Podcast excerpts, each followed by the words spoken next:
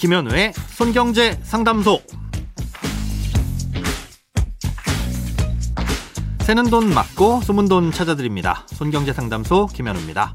저축, 보험, 대출, 연금, 투자까지 돈에 관련된 고민이라면 무엇이든 맡겨주세요. 오직 당신만을 위한 맞춤 상담. 먼저 오늘 사연 만나봅니다.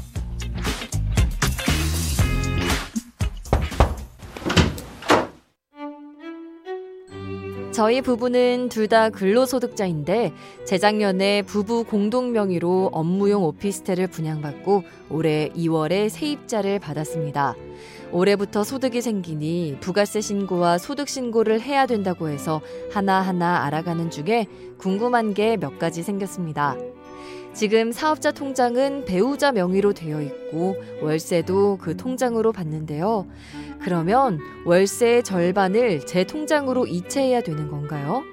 또 나중에 소득세와 부가세 신고는 각자 따로 해야 되는 건지도 궁금합니다.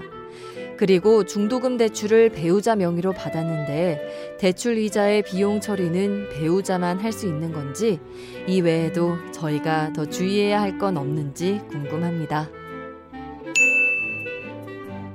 네, 근로소득만 있다가 사업소득이 생기시니 이것저것 챙기셔야 할 게 많으실 겁니다. 그래서 궁금하신 것도 많으실 텐데요.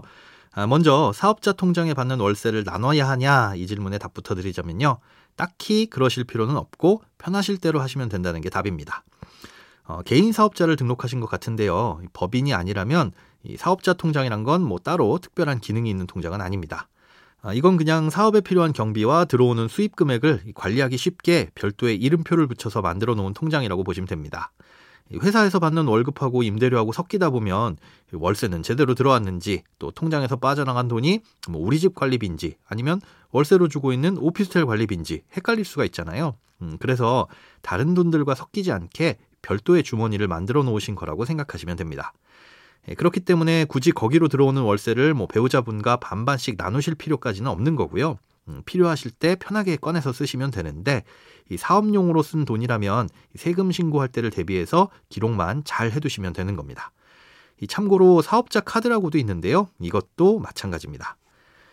예, 중도금 대출에 대한 이자에 대해 비용 처리는 누가 받을 수 있는지도 물어보셨는데요. 이건 아쉽게도 두 분 모두 비용 처리를 받으실 수 없습니다. 예, 흔히 많은 분들이 사업에 필요한 대출이고 그럼 여기서 발생하는 이자는 경비로 인정을 받을 수 있지 않을까 생각하시는데요. 이 공동 임대 사업을 시작하기 전에 받은 대출은 임대 사업을 시작하기 위해 필요한 투자 대금으로 자본금의 성격을 갖습니다. 두 분이 공동으로 오피스텔 임대를 위한 사업장을 만드신 건데 이 사업장을 만들기 위해 두 분이 받은 대출은 사업장의 입장에서는 자본금의 성격이라는 거죠. 그 자본금은 개인이 자기 돈을 가져왔든 뭐 대출을 받았든 사업장과는 무관한 개인 빚에 불과하다는 겁니다.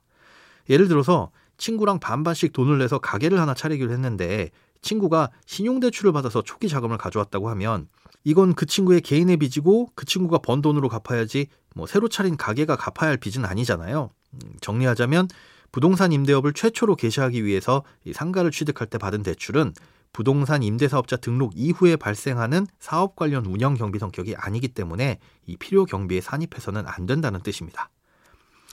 아, 끝으로 소득 신고와 부가세 신고는 임대 소득의 절반씩 신고하면 되느냐? 네, 맞습니다.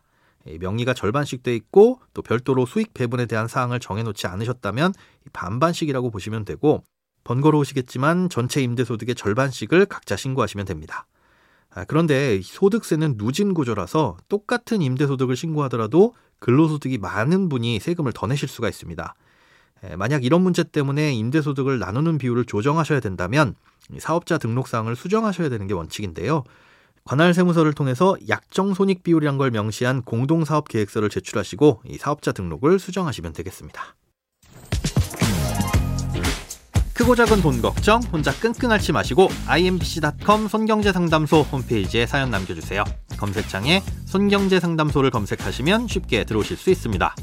여러분의 통장이 활짝 오는 그날까지 1대1 맞춤 상담은 계속됩니다. 돈 모으는 습관 손경제 상담소 내일도 새는 돈 맞고 숨은 돈 찾아드릴게요.